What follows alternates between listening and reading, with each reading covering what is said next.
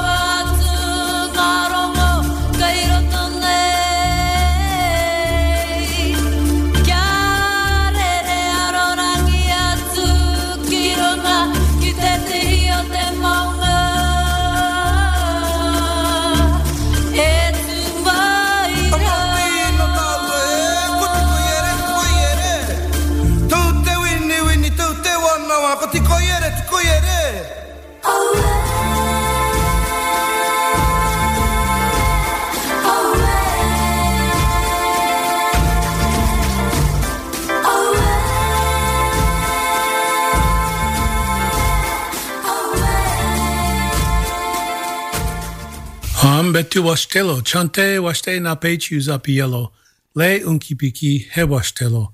Greetings and good day and welcome, my relatives. I shake your hands with good feelings in my heart, and it's a good day for all of us to be here.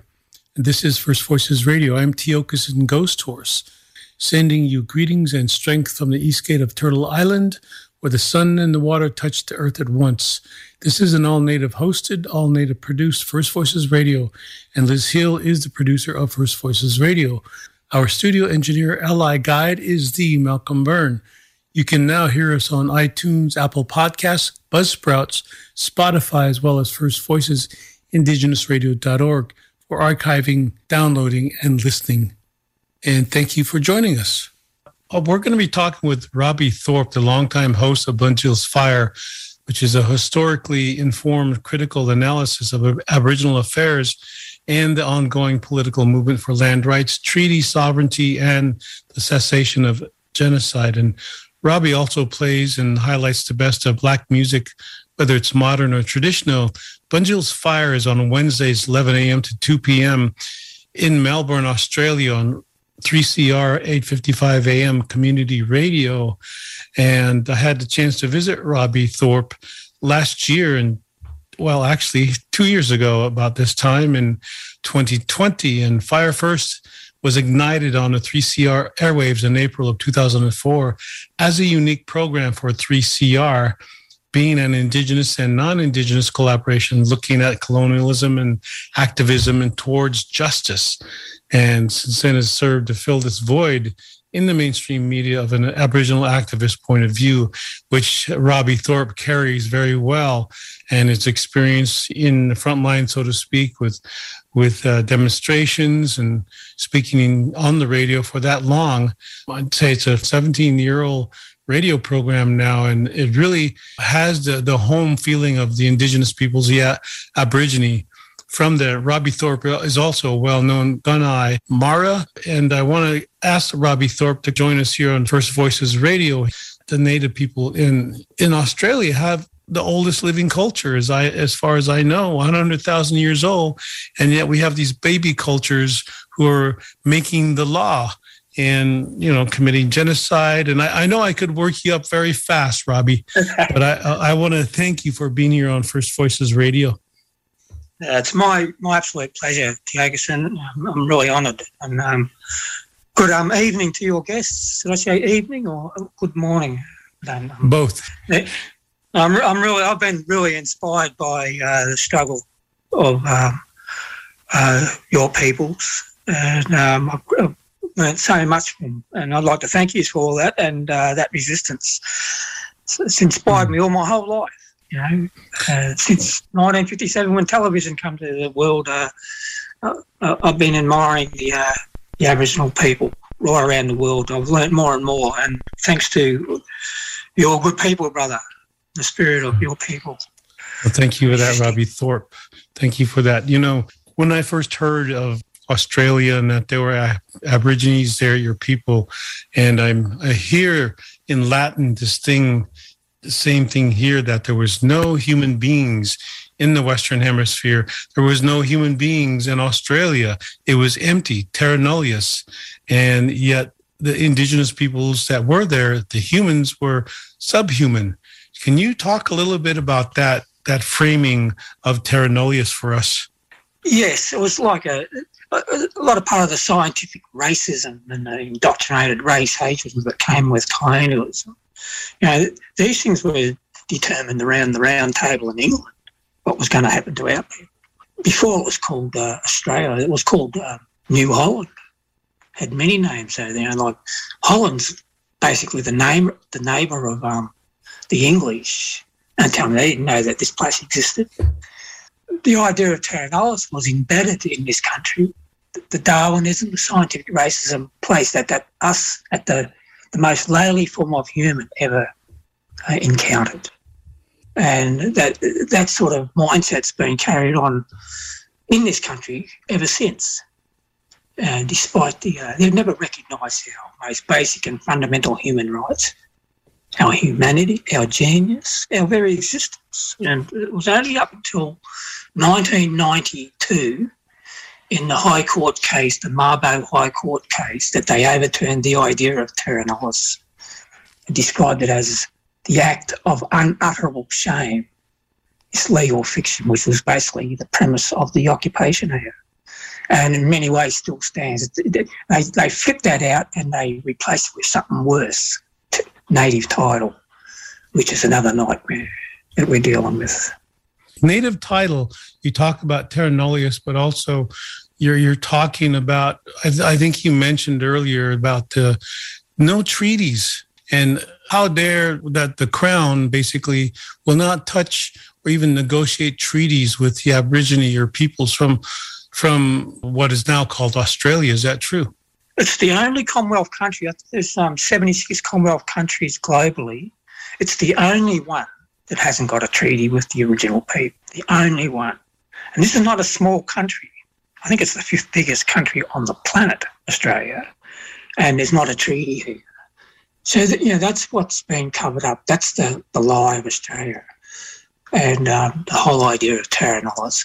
You know, they had, they had 200 years in isolation to, to do, had to do what they did to our people. They basically, it was just a frenzied extermination of our people, particularly in the southern area, you know, Tasmania. They used that as a military base from about 1800 and built their military forces there. Then they penetrated the mainland, Victoria, what they call Victoria, and all these other places. They they had real difficulty trying to uh, get a foothold when they established Sydney, Botany Bay, uh, it was very difficult. You don't hear about the uh, the undeclared war and the secret invasion and everything that goes with that.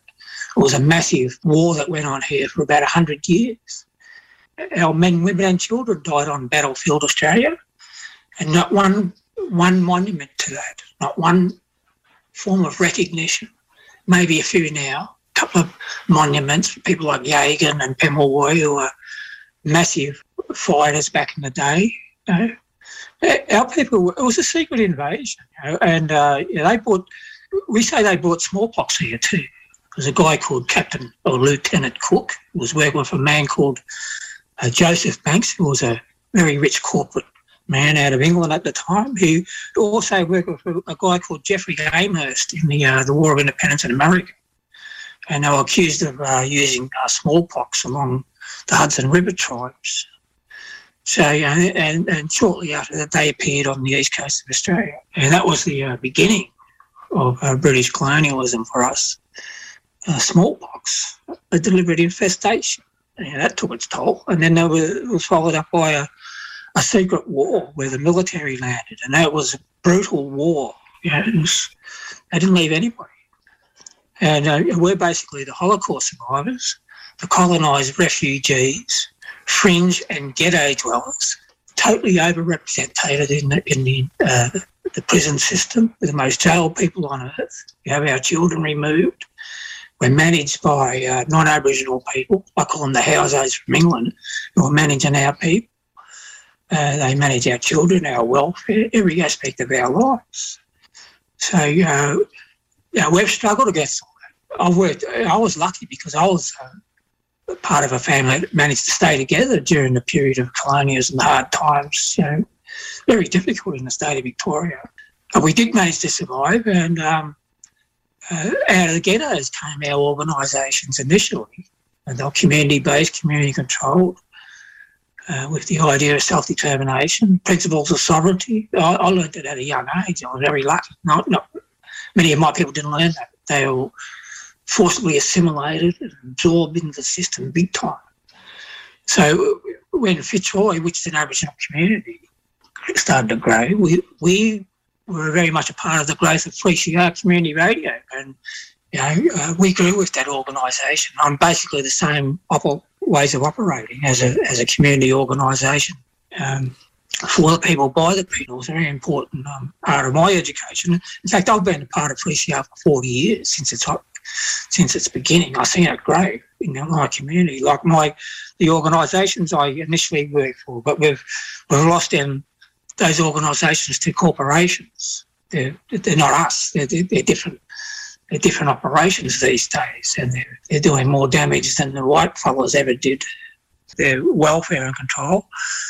That's where I see it at the moment. That's you know the biggest problem for us. These corporations don't represent us. They misrepresent us. They're not the sovereign bodies. We've already got uh, you know they're corporate governed and funded, and you know their agendas govern assimilation, basically. So, yeah, we're under the pump. Um, I, I, know I've learned a lot of, what's the journey of your people. You can imagine, I imagine my people are very similar to your people in terms of this struggle, but except we haven't got treaties. I don't know if that's a good or bad thing.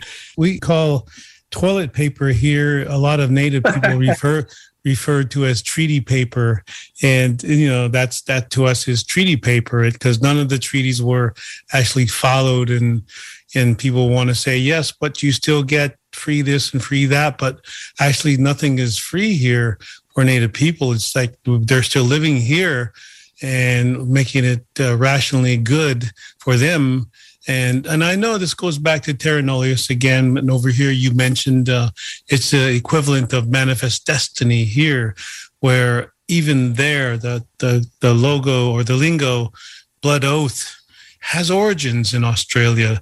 Um, and I know it's it's hard history to, to, for people to hear what happened in the mid 1800s.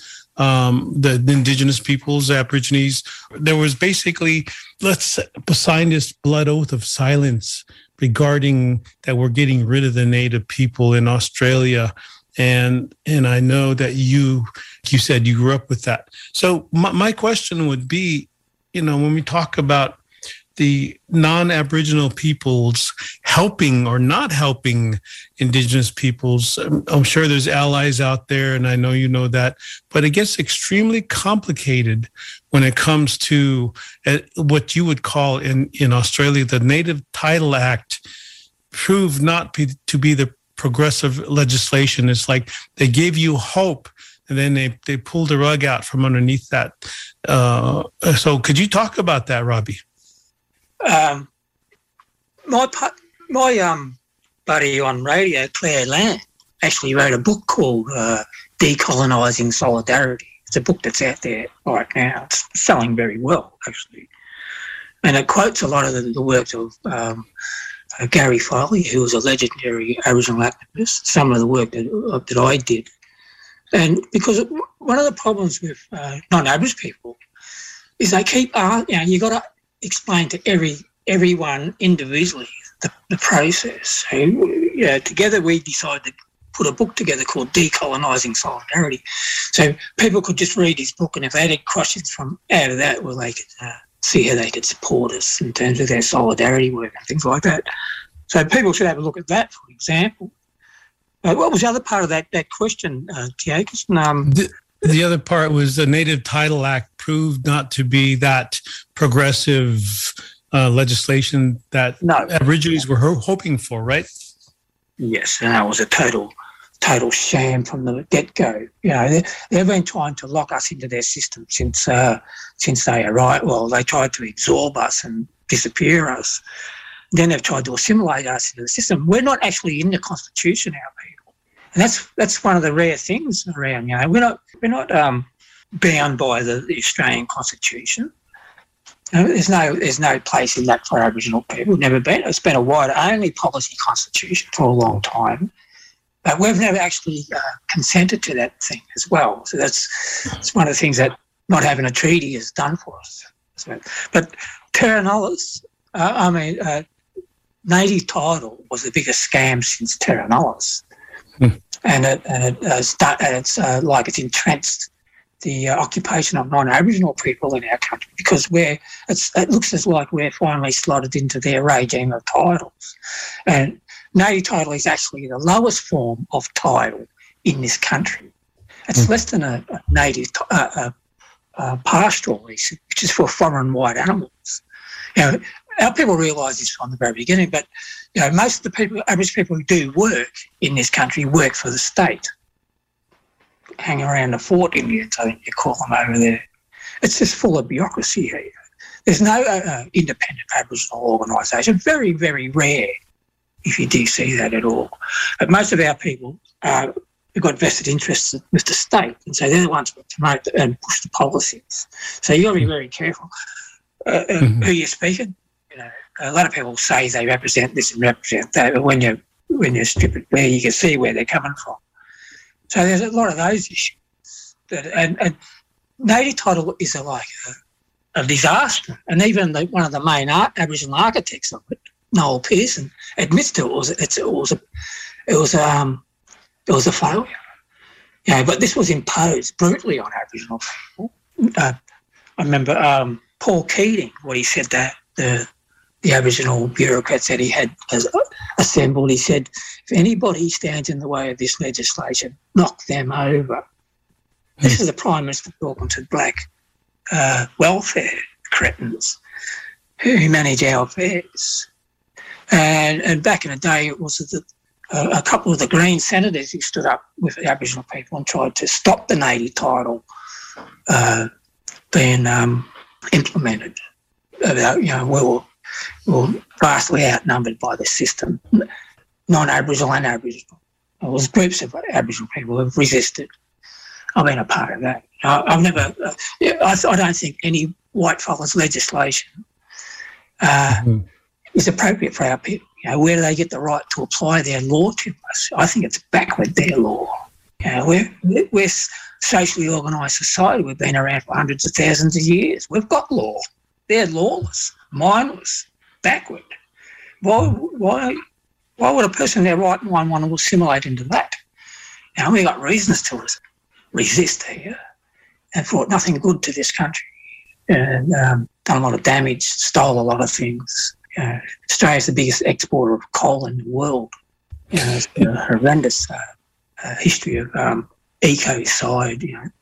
And we're, we're speaking with Robbie Thorpe, who's the uh, host of Bunjil's Fire on 3CR 855 AM community radio in Melbourne, Australia, heard on Wednesdays from 11 until 2. That's a three hour program, Robbie. And, and I want to continue with the theme about history of course, we can always compare it to what's going on here with First Nations peoples in Canada, North America, and even in South South America. And you, you're talking about all the acts, all the um, legislation that was given or written for Indigenous peoples in in Australia, and you know it's like wow, this is matching up to relocation um, basically coming down to stolen land and yet giving patronizing you know saying oh see look we we've included the australian in in our in our quote unquote the stolen wealth games. And see we're recognizing the blackie the black person and they're still here but yet they still have to do it our way. And as you mentioned you know and i think about that you have participated leading up to for other Australians, Aborigines to understand the struggle for Indigenous rights. And in 2006, you, six, you did this um, occupation in central Melbourne. And I think that's where you took us to that hill, if I'm correct. Is that right? Yes, that's right. It was the Kings Domain, actually, part of the Botanical Gardens of Melbourne, very treasured part of this colonial society. It's right next to the um, government house in Victoria. And, um, you know, one of our uh, strategies was wherever there was a, uh, an international spotlight now in this country, let's jump in front of it and, and put the go on. And that's what we did for the, the Commonwealth Games. We, we planned and plotted a thing called the Black GST, the, the Genocide Sovereignty Treaty campaign, and at the Stolen Wealth Games. And there was a number of us, um, a, a, couple of us, small group of activists, and a couple of white fellas who plotted this. And we um, actually occupied that place for 60 days, right through the, you know, the time of the um, the Commonwealth Games. And we, we uh, actually, you know, we, we created a lot of um, media attention out of it international as well. It was one of the ways we did things. It was just take advantage of the international spotlight. No one else was listening, so that's what we did, and that's what we. You know, I grew up that sort of um, way of operating. There's not many Aboriginal people in this country. You know, we're a very small population of our own country, and vastly outnumbered. You know, and you, you look at uh, activists in in any community, it's a small number of people. And in Aboriginal communities, a small number of people, and but there's a lot of activists. I must admit, you know, it's still a small number of people. Support's not really there for us. We just we keep pushing the stuff on you know, what we believe is true, and um, it seems like uh, the things that we have been saying is becoming real now. It's the issue of land rights, for example. You know, people had understood the meaning of land rights back in the day. You probably wouldn't have had the problem we got today in terms of the, the climate and things like that. Uh, people don't say we own the land. We say we're a part of. We come from the country. Uh, the land is our mother, and uh, we can't understand anybody who would, who would damage the creation, our creation, or their creation. It's all part of them as well. You know? But it's about greed, as we know, and that's what's driving the, the machine. The capitalist colonial machine is driven by by um, controlling the resources and superpower contention and all that sort of stuff going on. We're on the ground struggling against that sort of um, problem as well as everything else. It is difficult just to survive. And this is First Voices Radio, and we're speaking with Robbie Thorpe, the longtime host of Bunjil's Fire out of Melbourne, Australia. And We'll return with more Robbie Thorpe talking about the everyday struggles of the Indigenous peoples, the Aborigine, from the continent now called Australia. Can you hear me? Or is my sound just off? Do they choose not to take heed? Or am I just not speaking loud enough? Is this message overlooked because it did not come with a bird attached in its foot? Or in the form of a glorious book? They didn't find this message burning in a bush, scripture or novel, neither did it come in a bottle. This message is not a product of thousands petitioning. Neither did a million men march until their feet were blistering, nor did it spurt forth from the mouth of a corpse. Cause when we was young, we was told the revolution would not be televised, so we had to improvise. So we put that on the net and watch it get digitalized. Right now, there is a kid finishing parents' evening in a heated discussion with his mother, saying, Why does he have to study subjects he will never ever use in his life? And she will look at him blank eyed, stifle a sigh, think for a second, and then lie. She'll say something along the lines of, You know, to get a good job, you need a good degree, and these subjects will help you get a good degree. We never had this opportunity when I was younger. And he will reply, But you were young a long time ago, weren't you, mum? and she won't respond. Although what he implies makes perfect sense that society's needs would have changed since she was 16.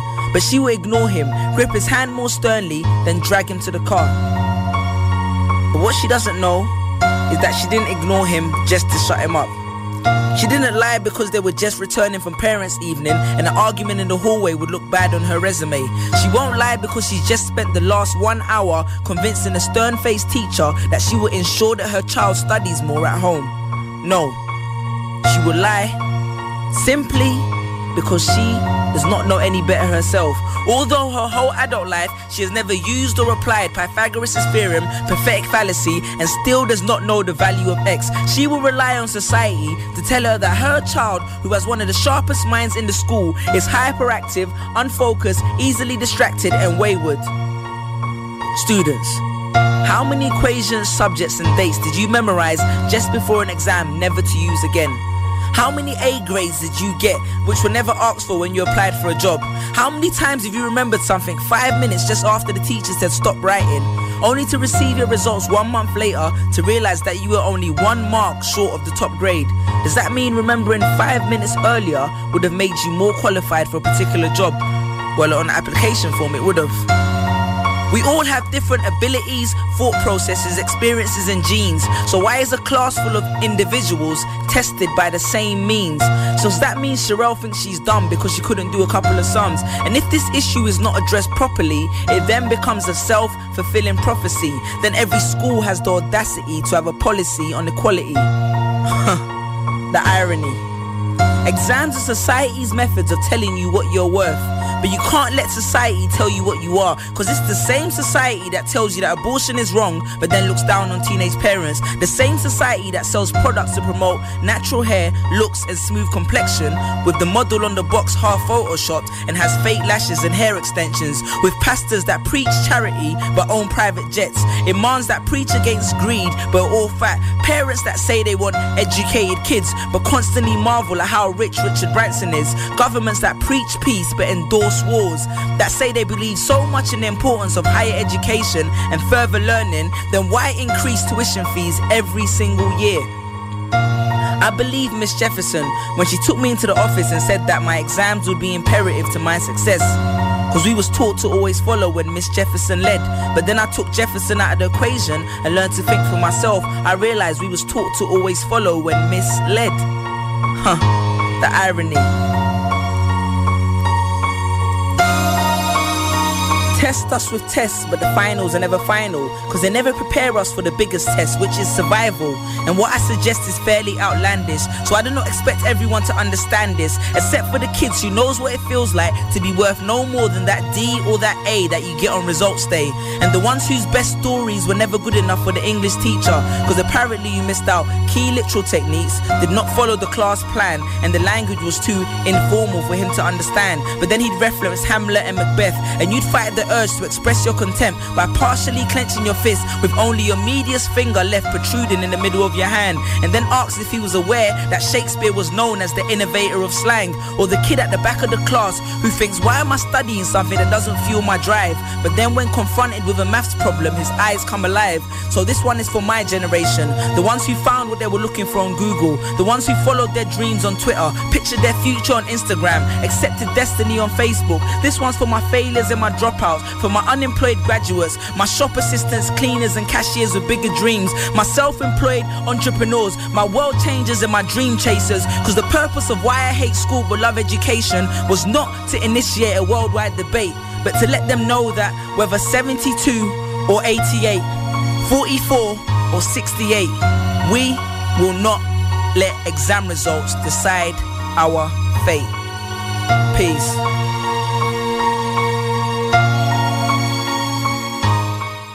Yeah, and this is First Voices Radio. My name is Tiokasin Ghosthorse, and uh, this is a national, internationally syndicated program, and community is the earth. Community is this universe that we have as, as people, humans, and indigenous point of view. And the last song you heard before our, our acknowledgement and recognition of community was titled We Will Not Let Exam Results Decide Our Fates, which is a 213 2013 spoken word singles released by Suli Breaks out of England. And so now we continue our conversation with Robbie Thorpe from the Gunai Mara Aborigine or First Nations people of Australia, one of 300 different tongues and as many different Aboriginal people in the continent with the world's oldest living culture. I would say 100,000 years old, and I had the pleasure of visiting with Robbie Thorpe, the host of Bunjil's Fire in Melbourne, Australia, and visiting several sites that you would say sacred, but the people are being prevented In this one particular site, we went and it was caged up because it had graffiti all over it. So it had to be caged and fenced in and protected that way. And and we were talking about this resilience and existing in a foreign conceptual government called Australia and the right wing infiltration into the Genocide Sovereignty Treaty, the group that Robbie Thorpe organized back in 2006. And so this is Robbie Thorpe part two. Thanks for joining us here on First Voices Radio. We went to several camps along the road, preserving the old forest, the elders of the trees. Um, and then, you know, the eagles appeared and just it was like being at home for me as a native from North America, from Turtle Island. And I think about, wow, this people out there, and I always say, Robbie, that you don't have to be educated to know what oppression is because it, it's on the land too. It, the land's feeling this, and um, the the issue that we have is that that colonialism, that domination, those ideas saying, "Well, you'll be far off, better far off as indigenous peoples if you do it our way," but yet, as you say, the small population in Australia has actually been really being resilient resistance because we know that way is actually destructive to the earth. And, and I know that's how you feel about what our this interview is, is going. And, and I think that's in the future for a lot of Native people. Talk about your, your resistance here um, lately because I, I know there's a lot of other things happening that we don't hear about. You got, like you said, out of sight and out of mind. Talk about that. Well, did you did you did you see what happened at the uh, to the old Parliament building this week, where the front door of the old Parliament, which is a very treasured building of this country, where the Aboriginal Tent Embassy is directly across the road from, where we have a, a fire burning. It's been burning for 25 years now. And um, this week, the front the front of um, Parliament House was set on fire. so there's all sorts of trouble going on there. That's uh, and there's there's this right wing group that's infiltrated our movement and causing trouble, it seems. So there's lots of issues like that going on. But on the 26th of January, we're planning to go to Canberra en masse and once again take these on for whatever it's worth. You know, we've done always done things uh, without violence. Yeah, it hasn't been an option for us in recent times. Use, using force to justify, you know, we've had to uh, it's smarter than that.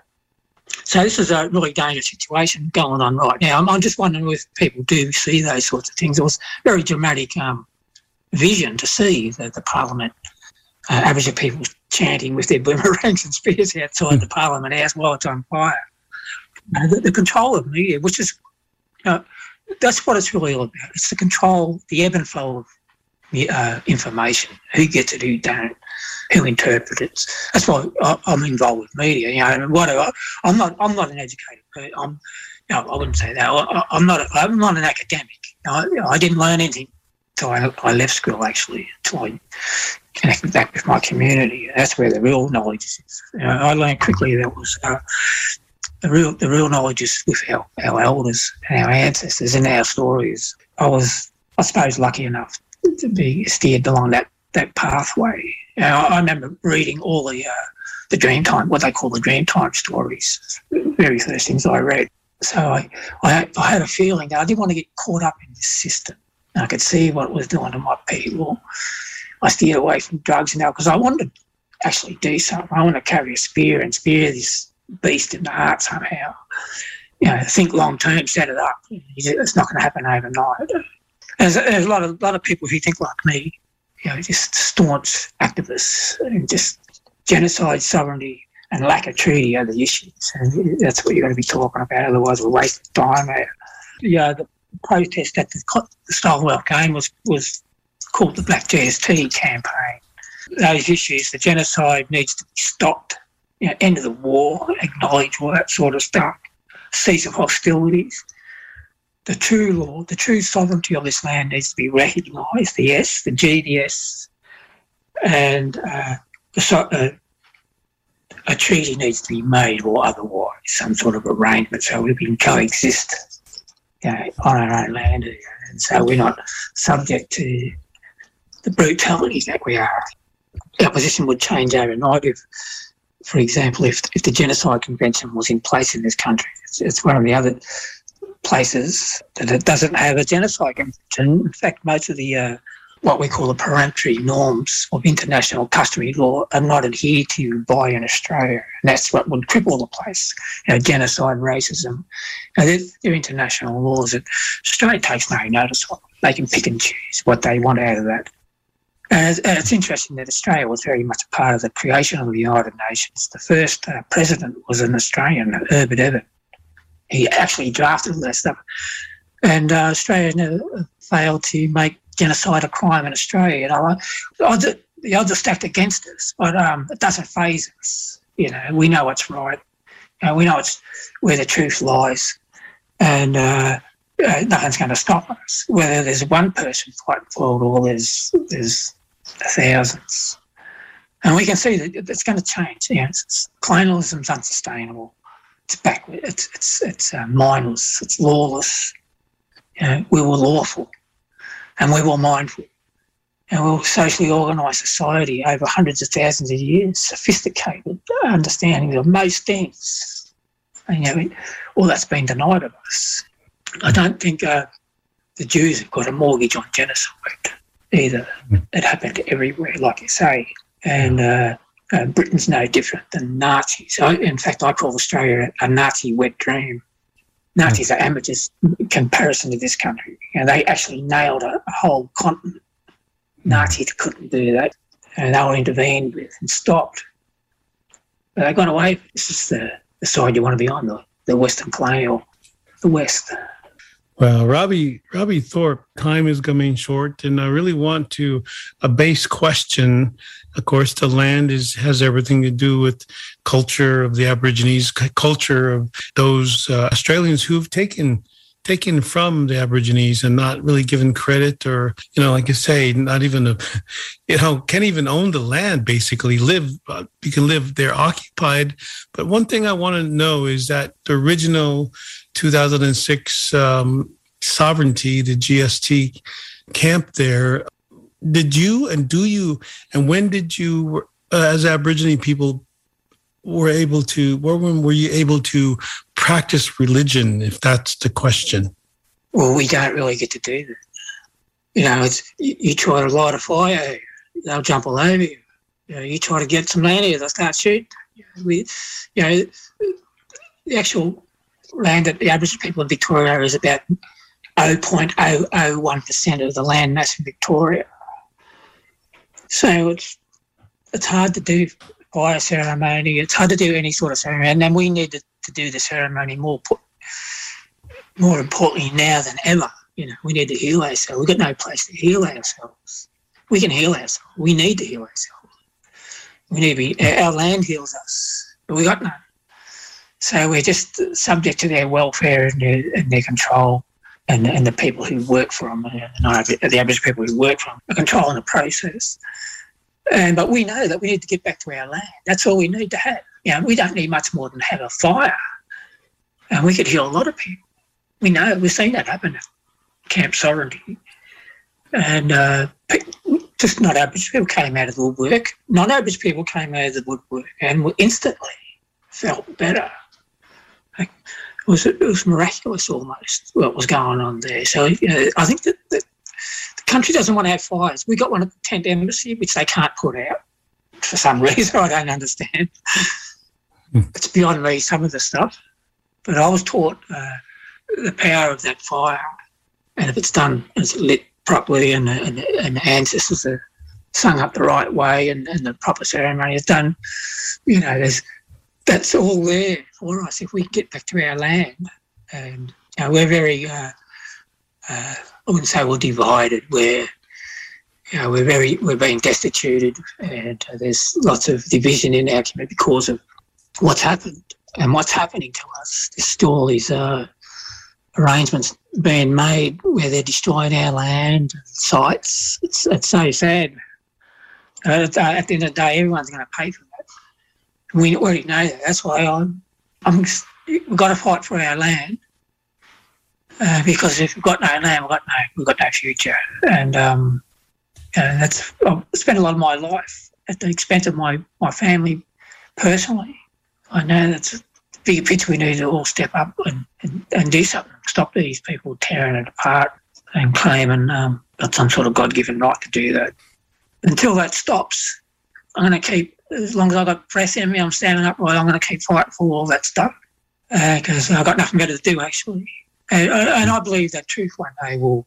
There's an old Confucius saying: three things you can't hide for too too long. That one is called the moon, the other the sun, and the other one is the truth. Sooner or later, it's going to come up. I believe that. That's our day will come then, and and we're, we're just spirits, same spirits over and over and over. It's in different vehicles. But at the end of the day, the truth will come out. You can't control it. It's the most powerful force on there ever was. I'm so privileged to be a part of uh, my ancestors and the things that they carried, that dream, that dream time. It's the reality of all those uh, dream time that I realise was true. And I live my life based around that truth. Without something very you know, sacred here what's happened to our country, it's the world's poorer for it. I, I hear you, and, and I want to extend my hand. In, in our way, we say "Chante washte na pechu zapielo."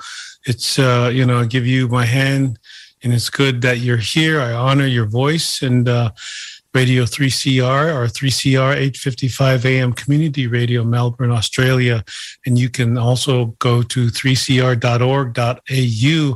and go to the website and look for Flint Fire uh, with Robbie Thorpe, this longtime host of, of that radio program, and find out more about Robbie, what Robbie does, and the activism and bringing the truth. And I, I, I love that story about the, the moon and the sun and the truth that they will eventually rise. And with Indigenous peoples everywhere, especially with uh, your people in Australia, the the sustainability of our ideas, the dream time, as you say, it uh, it's Mother Earth's dream. And I, would like to thank you for being here. And uh, yeah, just the knowing people like yourself. There's just a lot of people that have that knowing, and uh, not just not not just Aboriginal people have that. I think it's all deeply in the spirits of all people. You know, that's what we that's what we have is our spirit. That's all we got, and I think that's that's enough as well. To the most important of all and later, that's that's going to be free. The, the, the, freedom of our spirit. Uh, I call it a spiritual revolution. Well, Robbie, man, it's good to hear you. Good to hear you. It really is. It's good to hear you, and thank you so much, brother. It's such an honour, pleasure to come onto your radio show right now. Um, okay, man. Be be strong, and see you soon, Robbie. Take care. Well, thanks again, mate.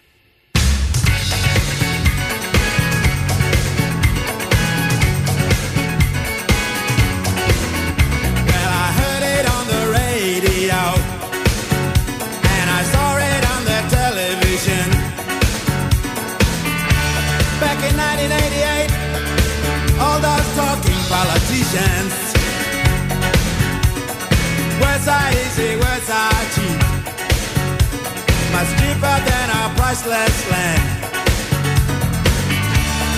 Promises can disappear, just like writing in the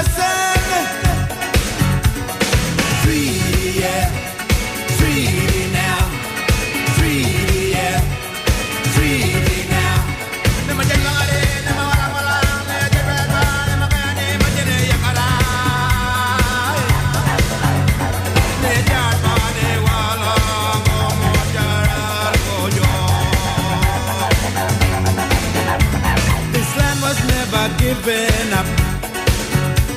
This land was never bought and sold. The planting of the Union Jack never changed our law at all. Now the rivers run their course, separated for so long.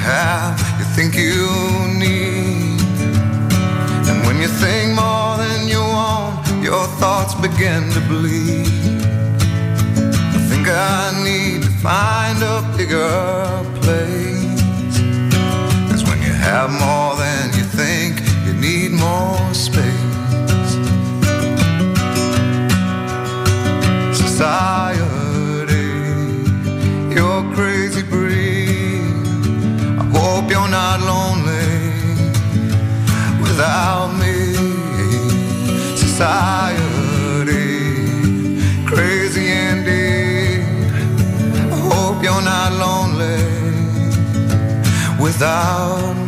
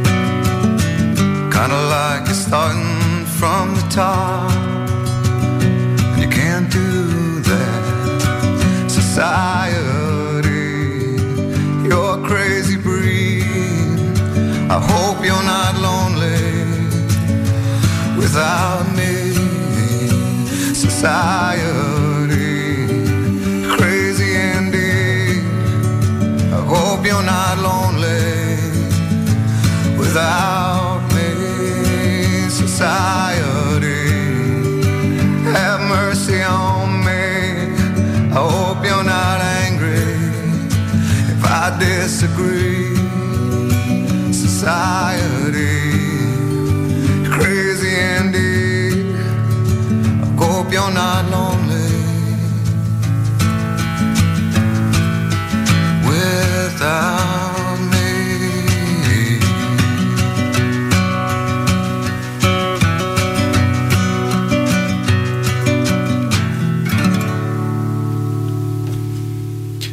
beautiful music. My name is Tiokasin Ghosthorse, and um, that song after Robbie Thorpe's interview, um, very important interview, by the way, was called Treaty by Yothu Yindi back in 1992. And um, talking about the treaty and how back then, and I want to share a little story with you from 1992 and meeting with Yothu Yindi the following year, 1993, as they toured the United States and they came out west to Washington State at that time. And I got to meet them backstage. And and it was right after that that summer there was in Indian country, native native country, we have a thing called powwow. I mean, people like to make fun of that word, but it's really a deeper meaning. Pa'u wa'u. Pa'u wa'u actually means to dance, bringing dreams, making your dreams come true. That's the gathering of it. It's just the one that we recognize that the United States makes amusement out of is the ones where natives dance around in a circle and there is, you know, that's it's it's used um, very carelessly, I could say, about that that word powwow, and they use it to basically stereotype a lot of things, and that was brought about by the forcing of Native people, especially from the Plain states, who had to uh, basically serve under Wild Bill Cody, Buffalo Bill Cody. If you ever get into the history of this country called America, then they were basically indentured. They were forced to dance the way they want them, wanted them to, as Wild Bill Cody, the Wild West show, went throughout the land and into Europe, and many natives were dan- were forced to perform as themselves, yet in theatrical, I would say a theatrical show. So it was basically um, very humiliating. Uh, if I was back living back then, right, it would be humiliating. So you have to be careful of what you say when you say powwow, or even uh, you know uh, circle the wagons and all these other ideas that are out there that are very harmful for a lot of people, including Native people and yourself. I would say that. And Societies by Eddie Vedder from the movie Into the Wild. And that was a 2006, I believe. Yes, that was that. And uh, talking about the society, you know, we take too much. We don't understand. We think we expect Earth to give more. And if you see the movie Into the Wild, it's uh, like a, a guy who basically drops out of society because he can't stand it and goes into the wild, but he's not prepared to learn the plants. He doesn't know the plants and he survives maybe a winter. But when it comes to the springtime, he eats the wrong plant and poisons himself. And maybe this is what we were away from. We don't know how to survive with the earth anymore. We expect that grocery store across the street to serve us and be always full because that's the nature of consumer societies. And so he sings about that, Eddie Vedder. And um, I would like to, since I have a minute or so here, I would like to ask you to go to a, a website called akantuinstitute.org. Akantu is spelled A K N T U institute.org. And um, also, you can find a little button. It's called the patreon.com slash ghost horse. And if you go there, you'll find reasoning and thought processes from myself and from a lot of people who have really helped me get this out there for the first time. I'm not basically a crowd funder or whatever, a crowd uh, source searcher or seeker, but it's that time now. So people saying you need to do this, Tiokasin, because you know the the things that I say maybe they make sense, maybe they don't, and we really are contextualizing original wisdom for these troubled times. And if I could say and speak English, this foreign language, a little better, I'd probably put it in conceptual value so that you really understood what I'm saying. But uh, Lakota is that that thought process that I come from because to us this is the hardest time to live, but it is also the greatest honor to be alive now and to be allowed to see this time. There is no other time like now. And we should be thankful for creation didn't make us to be weak spirits to live during this time. The old ones say this is the time when the strongest spirits will live through and those who will those who are empty shells and those who have lost the connection will not survive.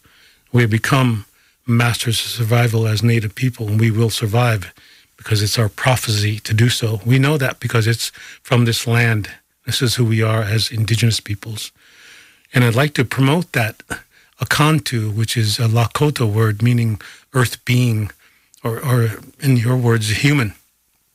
Remember in Lakota, we don't have a word for human being. Um, so it's like Wichasha, and that means something else. There is a deeper meaning, and some say in the old Lakota, it really means many beings walking, existing, living with the earth upon it. Um, and it's the energy of the earth that we carry into the future from the past. So basically, we're talking about the beings from the ancient future now. And so this is the time that we refocus the energy from the earth. We're not here to save the earth because that's what the earth is doing for us and with us. And so I'd like to leave you with that. And please go to that and maybe we can learn how to share knowledge in a different time. Some other time, maybe I'll, I'll just come on the radio and say these things. So it's patreon.com slash ghost horse, one word, ghost horse. And the website is akantuinstitute.org, A K N tuinstitute.org. So I'd like to thank you for joining us here on First Voices Radio, and this is Tiokasin Ghosthorse, Doksha Ake Wachingtelo.